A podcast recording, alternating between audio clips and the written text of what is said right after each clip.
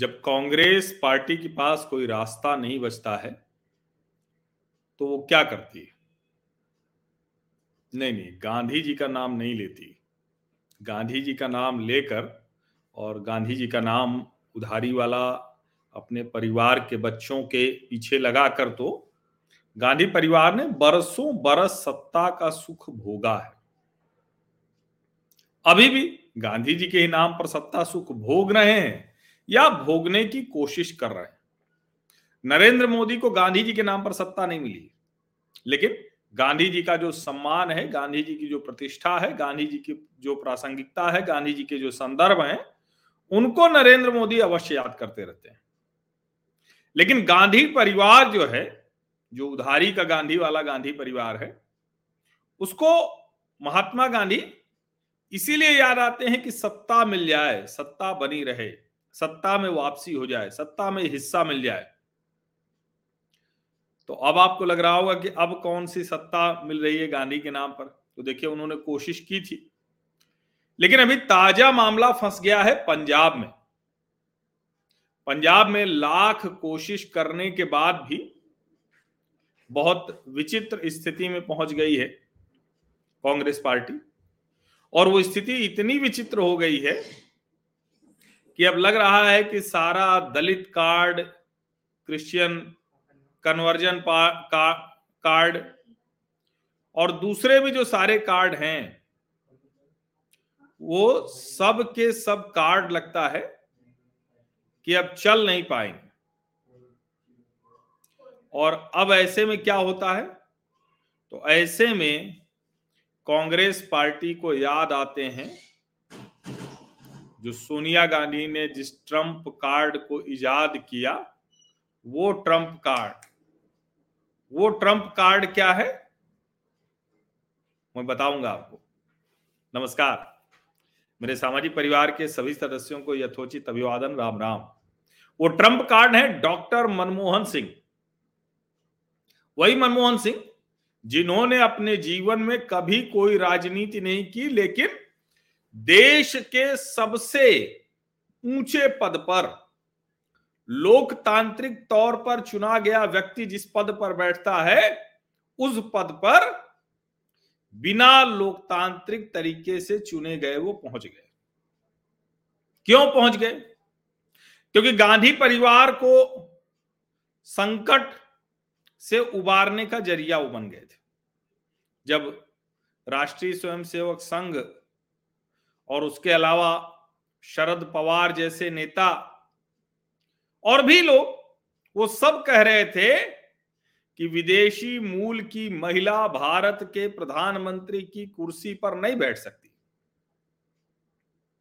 तो उस समय सोनिया गांधी को ट्रंप कार्ड के तौर पर दिखे डॉक्टर मनमोहन सिंह।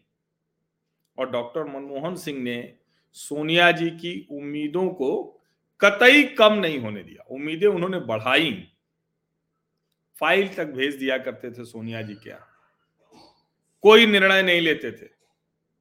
सब पर जब सब कुछ हो जाता था तो हामी भर देते थे। कितना हामी भर देते थे कि डॉक्टर मनमोहन सिंह पीवी नरसिंहा राव के वित्त मंत्री रहते। जिन कामों को उन्होंने किया था, जो महत्वपूर्ण निर्णय उन्होंने लिए थे, जो देश को आर्थिक संकट से उबारने में बड़े काम आए।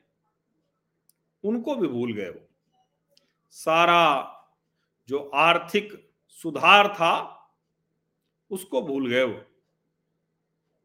किसानों के हित के लिए क्या हो सकता है? उसको भूल गए वो। और आज अपने उस कमज़ोरी का रोना रो रहे हैं पंजाब चुनाव से ठीक दो दिन पहले। नौ से दस मिनट के बीच का उनका वीडियो आया है। मैंने सुना उसको।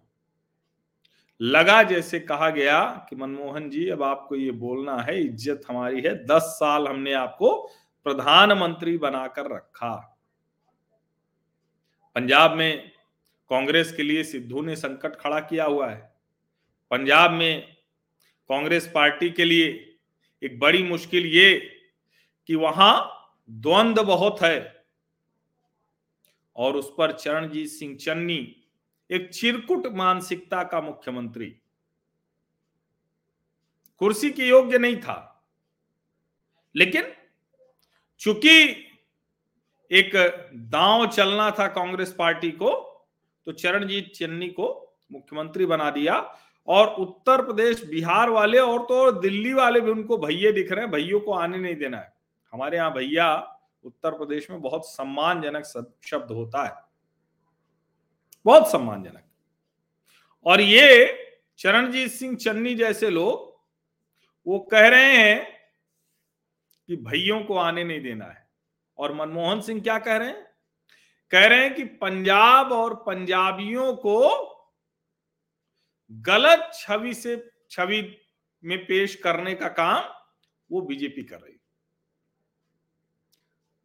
यूपी, बिहार के लोग, पंजाब के लोगों को कितना सर माथे पर बिठाते हैं, किस तरह से देखते हैं, ये कोई बताने की बात नहीं है।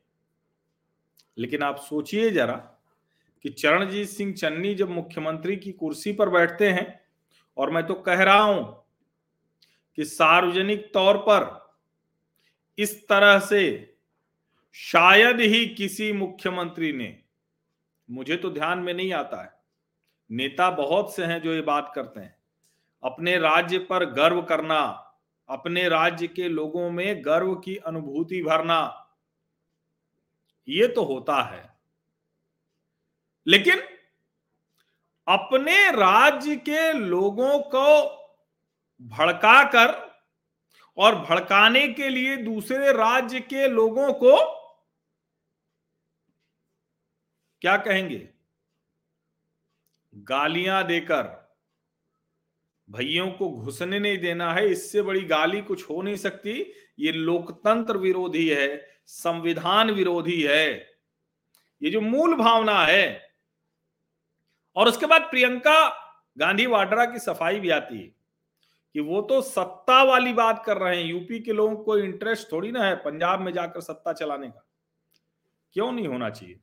इस देश में किसी को भी कहीं भी जाकर सत्ता चलाने का होना चाहिए। जॉर्ज फर्नांडीज मुंबई के सबसे बड़े नेता बन गए थे। शरद यादव, जबलपुर। और अभी जिसको हम कहते हैं ना कि अब हम ये तो नहीं कहेंगे कि योगी आदित्यनाथ उत्तराखंड के थे, क्योंकि वो तो उत्तर प्रदेश का ही हिस्सा रहा है। लेकिन उसके अलावा भी देश के अलग अलग हिस्सों में, राज्यों में रहने वाले लोग दूसरे राज्य में जाकर वहाँ राजनीति कर सकते हैं, सत्ता में जा सकते हैं। अच्छा काम करना है या क्षेत्रीय, जातीय, धार्मिक भावना भड़काना है? और ऐसे में जब मनमोहन सिंह आते हैं और वो बताते हैं कि नहीं, पंजाब और पंजाबियों की छवि भाजपा खराब कर रही तो भाजपा खराब कर रही क्या? ये तो चरणजीत सिंह चन्नी खराब कर रहे हैं। और सोचिए जरा, उन्होंने कहा ज़रूर कि हम नहीं आ पाए और राज्यों के चुनाव में, लेकिन उनको पता है कि न तो उनका, पंजाब में उनके कहने से कोई वोट होने वाला है। और उत्तर प्रदेश, उत्तराखंड, मणिपुर, गोवा में तो सवाल ही नहीं उठता। लेकिन सोचिए, उनको बोलना पड़ गया। संकट बड़ा है। कांग्रेस पार्टी की मुश्किल बड़ी है।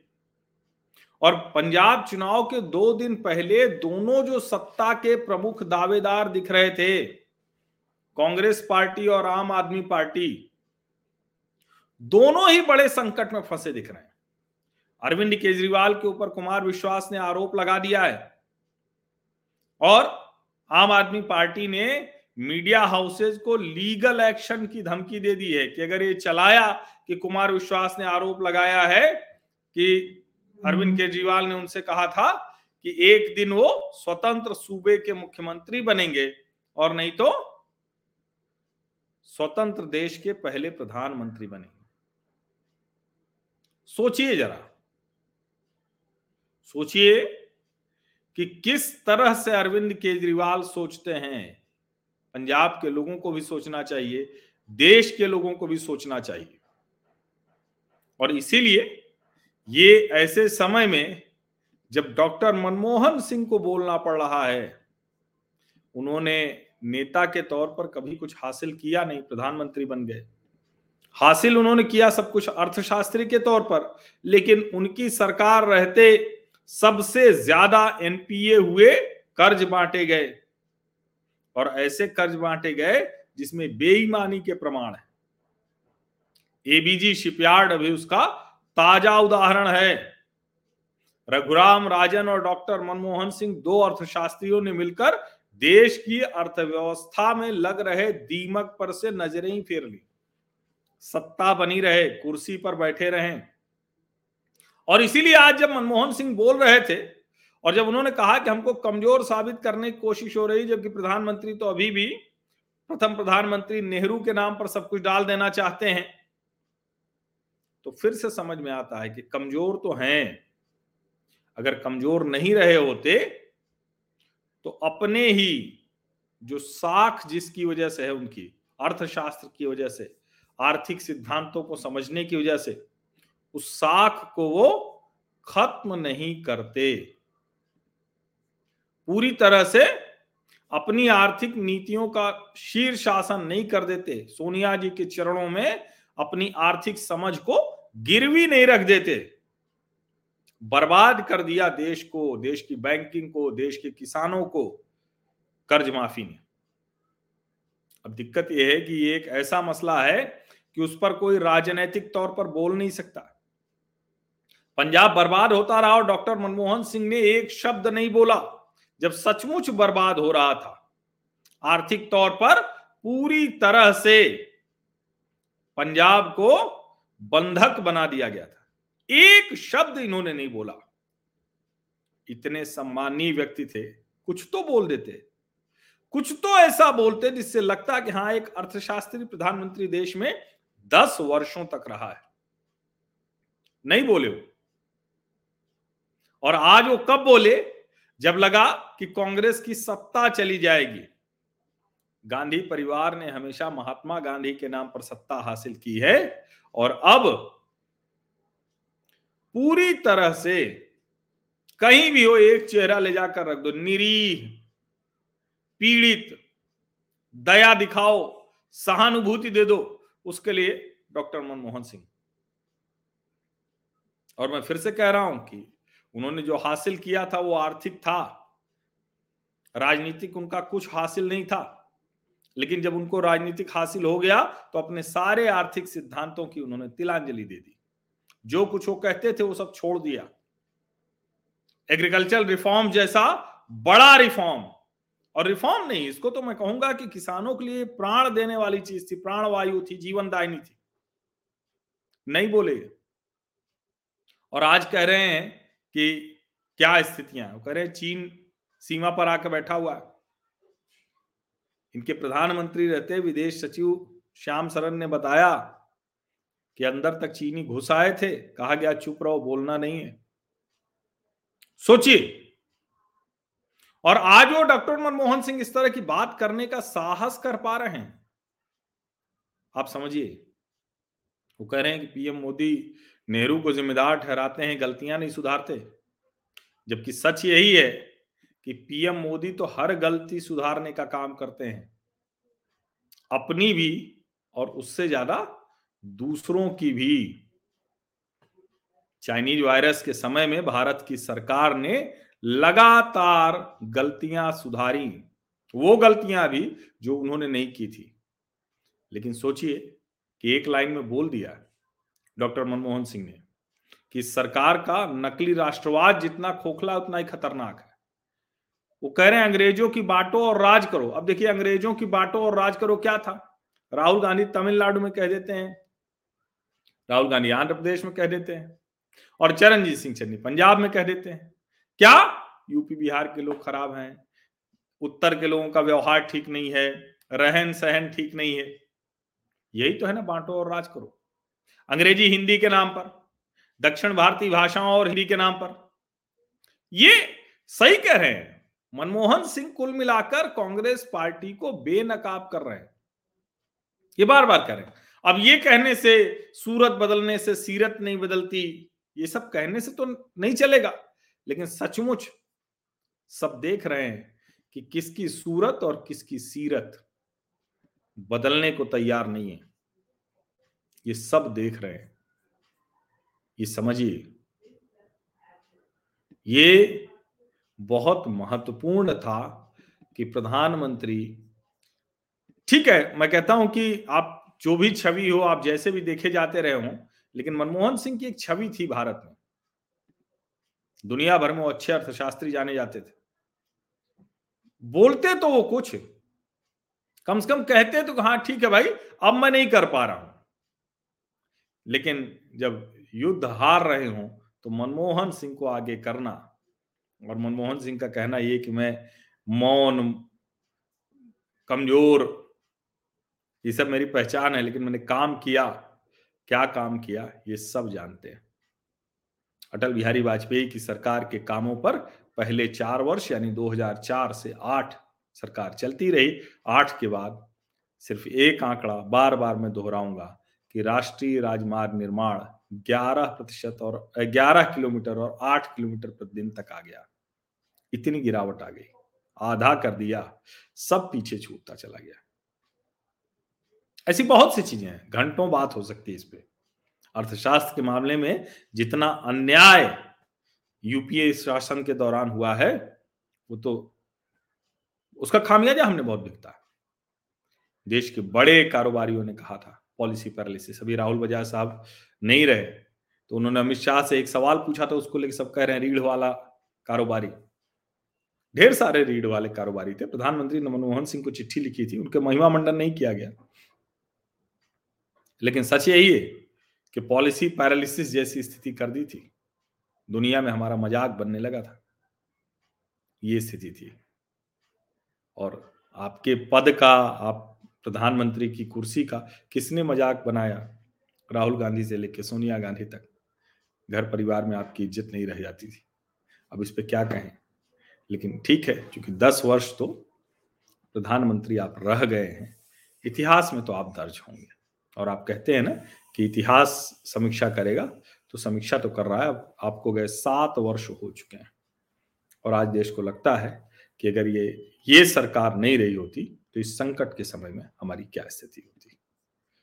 पंजाब भी ये सब बहुत अच्छे से देख रहा है और जो पंजाब में राजनीतिक स्थितियाँ जो तेज़ी से बदली हैं, उसका असर 20 तारीख को होने वाले मतदान पर अवश्य पड़ेगा। देश के लिए, राष्ट्र को एक रखने के लिए और राहुल गांधी को नेशंस नहीं, यूनियन ऑफ़ नेशंस नहीं, यूनियन ऑफ़ स्टेट्स है।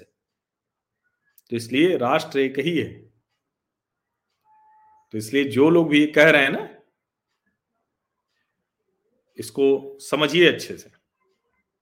और विष्णु पुराण में जो कहा गया है, उत्तरम यद समुद्र से हिमाद्रेश्य दक्षिणम वर्षम तद भारती नाम भारती यत्र संतति।